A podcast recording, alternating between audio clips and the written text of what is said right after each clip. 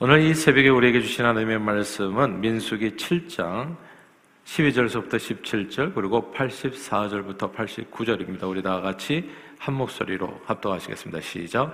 첫째 날에 헌물을 드린 자는 유다 지파 안미나답의 아들 나손이라. 그의 헌물은 성소의 세겔로 130세겔 무게의 음반 하나와 70세겔 무게의 음발이 하나라.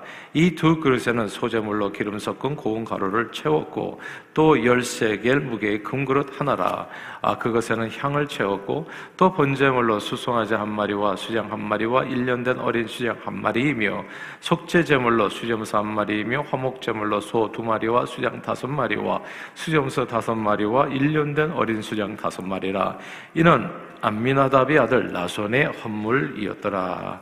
아멘. 84절부터 89절까지 읽겠습니다. 시작.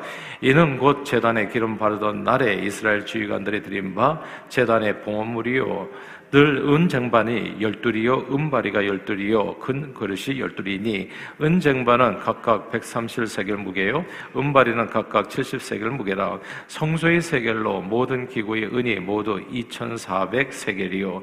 또 향을 채운 큰 그릇이 열둘이니 성소의 세겔로 각각 10세겔 무게라. 그 그릇의 금이 모두 120세겔이요. 또 번제물로 숫송아지가 12마리요 수장이 12마리요 1년 된 어린 수장이 12마리요. 그 소재물이며 속죄 제물로 수점소가 12마리이며 화목 제물로 숫소가 24마리요 수량이 60마리요 수점소가 60마리요 1년 된 어린 수량이 60마리라. 이는 제단에 기름 바른 후에 드린 바 제단의 봉헌물이었더라. 모세가 회막에 들어가서 여호와께 말하려 할 때에 증거궤의 속죄소 위 두 그룹 사이에서 자기에게 말씀하시는 목소리를 들었으니 여호와께서 그에게 말씀하심이었더라. 아멘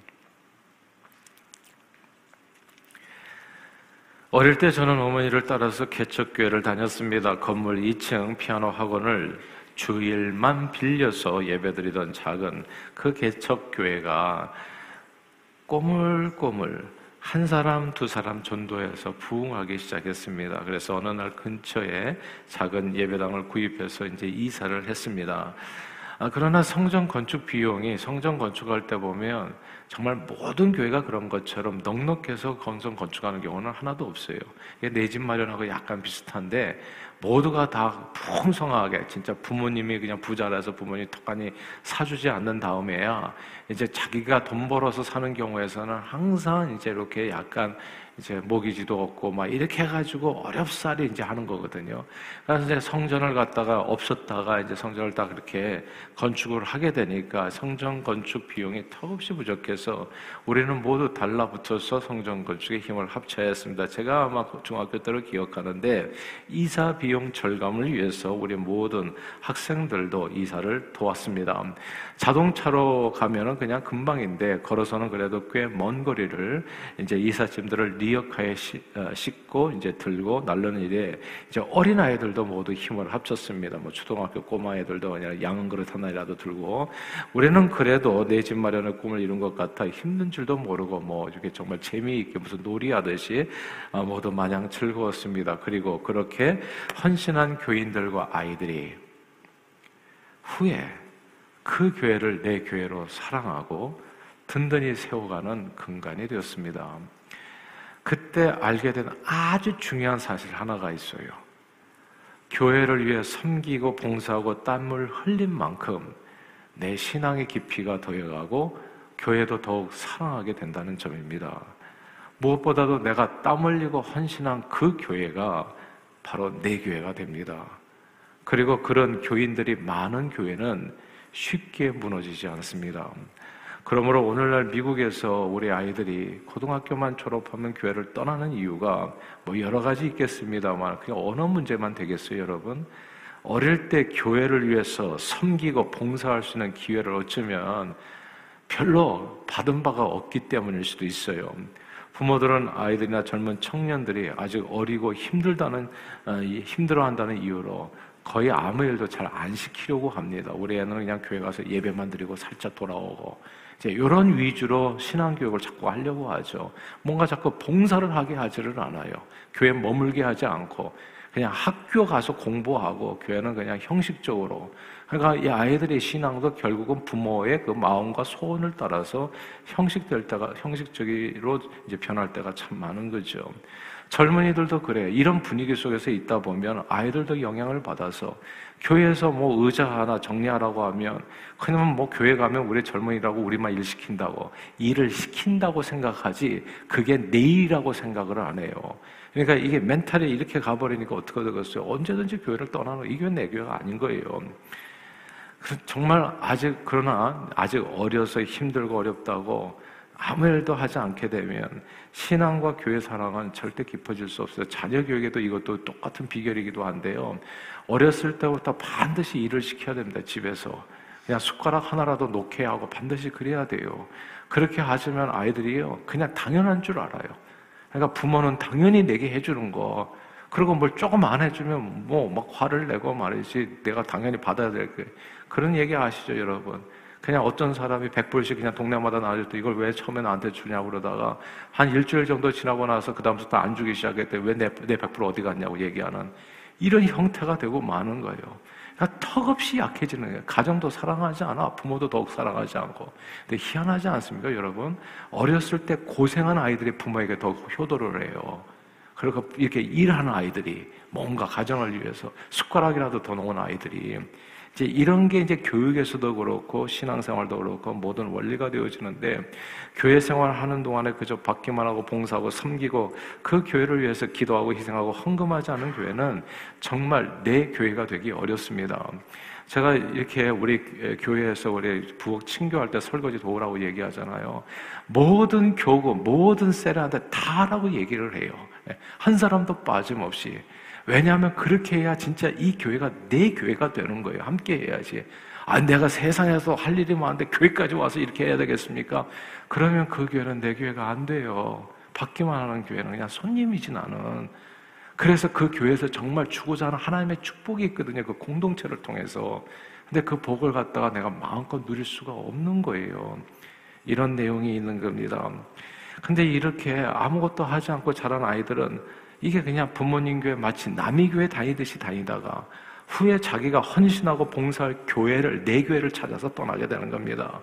그러나 교회는요, 남녀노소 할 것 없이 모든 교회 교인들의 섬김과 봉사로 든든하게 세워지고 그렇게 세워진 교회 속에서 내가, 내가 복을 받게 되는 겁니다. 나와 내 자손들이 말입니다. 뉴저지 동산교회는 지금부터 38년 전에 포트리 메인스트리트에 있는 미국 교회당을 빌려서 시작되었습니다.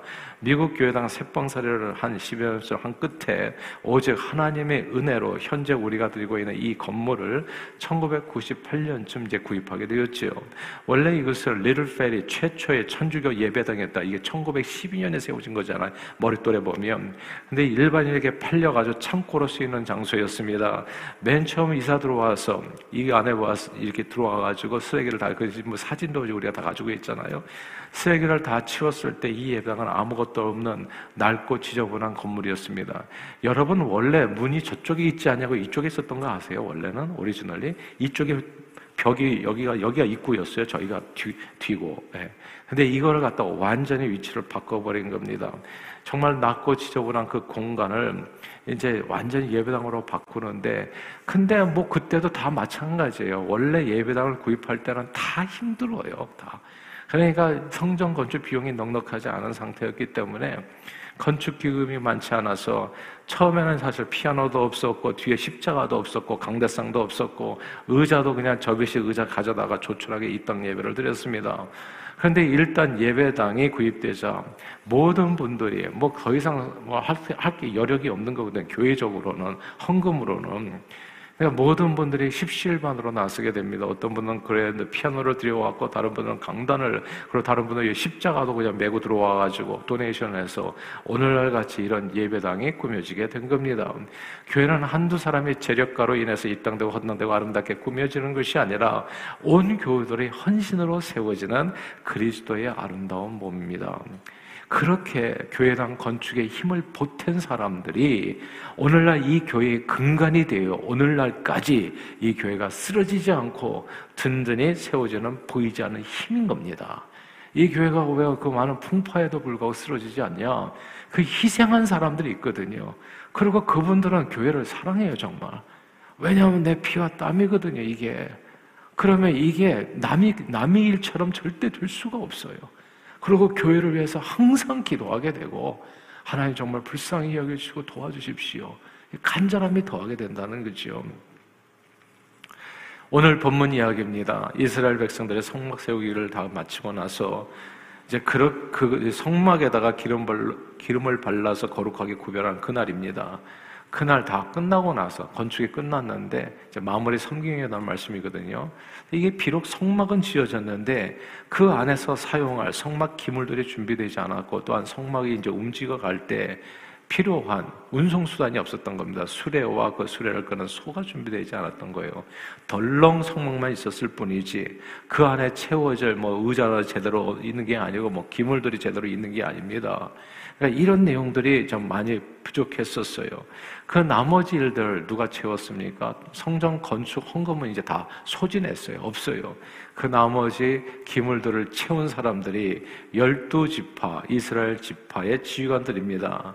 아시는 대로 이스라엘 백성은 야곱의 열두 아들을 시조로 하는 열두 지파로 이루어져 있지요. 그들의 지휘관들은 각 지파를 대표하는 우두머리들입니다. 우리는 성막에 필요한 나머지 기물들과 운송 수단이 한 지파도 빠짐없이 모든 열두 지파의 대표들로 다 채워졌다는 사실을 주목해야 됩니다. 오늘 본문에 우리가 함께 읽었잖아요. 11절부터 83절까지 열두 지파의 지휘관들이 재단 봉헌 예물로 드린 내용이 12번 반복돼서 나옵니다. 그 내용에 그냥 12번 반복해서 유다 지파부터 시작해가지고 이사갈, 수블론, 루벤 이 지파들 이름만 다를 뿐이지 그들이 드린 헌신의 내용은 전부 하나도 틀림없이 똑같습니다. 우리는 이런 내용을 통해 가지고 하나님의 거룩한 성전이 한 사람도 빠짐없이 드리는 헌신으로 인해 세워진다는 것과 그렇게 성전이 세워질 때야 비로소 그 성전은 모두의 성전이 된다는 사실을 깨닫게 됩니다. 하나님의 임재와 능력이 함께 했었던 구약 시대의 성전과 그리고 또 성막은 오늘날 무엇입니까? 오늘날 하나님의 임재와 능력을 상징하는 예수 그리스도의 몸된 교회라고 볼 수 있습니다. 음부의 권세가 이길 수 없는 하나님의 능력이 함께하는 교회예요. 오늘날의 교회도 역시 모든 교인들의 헌신과 봉사와 섬김과 헌물로 든든하게 세워집니다. 그리고 그렇게 한 사람도 빠짐없이 무엇이나 양동이 의자 그릇 하나 힘을 모아 이렇게 나르는 그 헌신을 통해서 그가 속한 교회는 놀랍게도 남의 교회가 아니라 바로 내 교회가 되는 겁니다. 그리고 내 교회가 된 내 교회를 통해서 내가 나와 내 후손이 복을 받게 되는 거예요. 신앙의 깊이가 올라서 더해지는 것이죠. 지난 정초에 보세요. 이게 얼마나 소중한 일이냐. 그래서 성전 건축하는데 함께 해주시는 분들이 복을 받는 것이지, 건축 헌당되고 오신 분들이 복 받는 게 아니에요. 많은 분들이 그래요. 아, 성전 건축하고 나서 나는 가야지. 근데 그, 렇게 하시면 돼요. 그분들은. 근데 이런 기회에 내가 있다는 게 그게 진짜 축복인 거예요. 내가 드릴 수 있는 예물을 하나님 앞에 드릴 수 있다는 것, 그것도 주님의 몸을 세우는데 말입니다. 이게 얼마나 귀한 축복이냐면 지난 정초에 귀한 말씀으로 은혜를 주셨던 이 목사님께서 이런 이야기를 들려주셨잖아요. 어떤 한인 교회가 있었는데 빌려 사용하던 미국 교회에서요. 아, 불과 일불에, 일불에 교회당을 매입하는 일이 있었다는 거죠. 그 주변 교회들이, 다한 교회들이 너무너무 부러워했다는 거예요. 저 교회는 진짜 건축원금을 할 필요 없이 일불에 교회당을 구입했다. 정말 교회당 구입은 할 때마다 정말 힘이 들거든요. 도전이 되고, 막 시험도 되고, 어려움이 있어서 늘 교회마다 전전긍긍하면서 어떻게 해서든지 이 쓴 잔을 내가서 그냥 면해 주시옵소서. 그저 할 수만 있거든. 이걸 내가 마시지 않게 해주시옵소서. 이게 모두의 바람인데, 아, 일부의 교회당을 매입했다고 하니까 주변 사람들이 얼마나 부러워해요. 할렐루야, 할렐루야.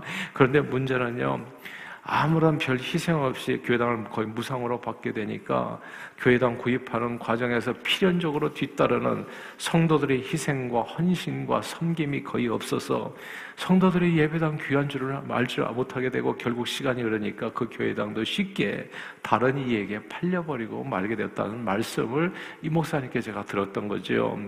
교회는 교인들의 희생과 헌신을 통해서 성김을 통해서 여러분 든든하게 세워집니다. 교회는 사실 교회당이 아니에요.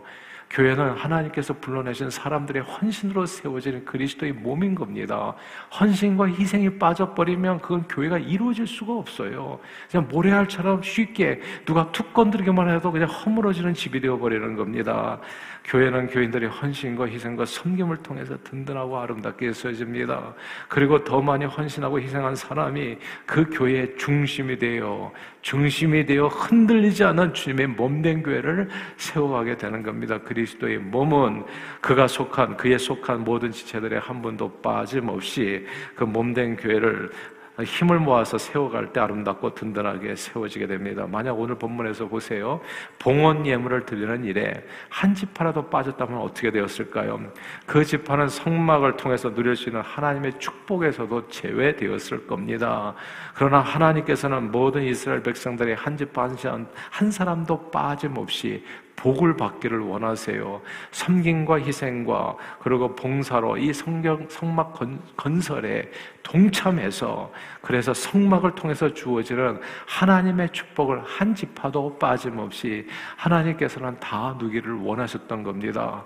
그래서 한 지파도 빠짐없이 공평하게 누리라는 의미에서 그 섬김의 기회를 헌신의 기회를 봉사의 기회를 헌물을 드릴 기회를 똑같이 나눠 가지게 하셨던 겁니다. 교회의 주인은 예수 그리스도잖아요. 그리고 그 주인과 일체가 되어 복받는 비결은 주님의 몸된 교회를 위해서 각각 받은 은사대로 성심으로 자기에게 맡겨진 사명을 감당하며 봉사하는 겁니다. 그래서 이게 체질이 바뀌어야 돼요. 교회의 체질이.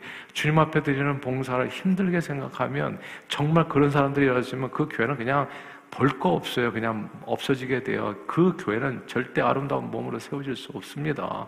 그리고 어린 아이들에게도 할 수 있는 일을 숟가락이라도 놓을 수 있는 기회를 줘야 돼요. 계속 이 받아 먹는 사람이 복 받는 게 아니거든요. 주 예수의 친히 하신 말씀, 주는 것이 받는 것보다 복되다. 이 말씀을 꼭 너희는 기억하여야 될지니라. 어렸을 때부터 진짜 아이들이 복 받는 아이로 크기를 원하십니까? 그러면 아예 앉혀놓고서 우리 애는 힘이 없으니까 아무것도 못합니다. 하고 먹이기만 해보세요. 그 아이는 진짜 어디 가서도 사랑받을 수 없는 아이로 성장하게 돼요. 맨날 기대하게 되거든요. 뭘 누구한테 뭘 부탁해도 그냥 이건 내 일이 아닌데 그리고 뭘 뭐든지 하려고 해도 뭘 뭔가 받아야지 하는 이 아이가 된다고요. 그렇게 해서는 성공할 수가 없어요. 진짜 이 세상에서 뭔가 엑스트라 마일을 가려고 하고 섬기려고 하고 그래야 사람들에게 사랑받고 이쁨을 받게 되는 겁니다. 결혼을 해서 친정집이나 또 시집이나 가가지고 보세요. 누가 저기 저기 사위도 와가지고 딱 와가지고 가지고 설거지 잘하는 사회를 장모님이 사랑하는 거지 그냥 멀뚱멀뚱 앉아가지고 장모님 차려주는 밥이나 먹는 사회를 좋아하겠냐고요. 며느리도 마찬가지고 이건 어렸을 때부터의 교육인 거예요. 그리고 그 사람이 복을 받게 되어지더라고요. 교회도 마찬가지입니다. 그렇게 섬기는 거예요. 뭔가 각자에게 맡겨진 사람에게 뭔가 집행해가지고 내 삶을 드릴 때 그것이 내 지분이 되어지는 겁니다. 영적인 지분이요. 내 스탁이 되어진다고요. 내가 받을 하나님의 축복이 되어진다는 사실을 기억해야 됩니다. 늘 각자의 능력대로 그러므로 힘을 다하여 주님의 몸된 교회를 세우며 자기가 속한 교회를 통해서 하나님 주시는 놀라운 은혜 은혜와 축복을 풍성하게 누리는 저와 여러분들이 다 되시기를 주님의 이름으로 축원합니다. 기도하겠습니다. 하나님 아버지 그리스도의 몸된 교회가 한두 사람의 헌신이 아니라 모두의 합심으로 세워진다는 사실을 다시금 알게 해주심을 감사합니다. 각자에게 주어진 은사를 따라 주는 것이 받는 것보다 복되다는 하나님의 말씀, 주님의 말씀을 기억하면서 기쁨으로 섬겨 그리스도 안에서 교회를 통해 주시는 놀라운 하나님의 축복을 풍성히 누리는 저희 모두가 되도록 성령님 인도해 주옵소서 예수 그리스도 이름으로 기도합니다. 아멘.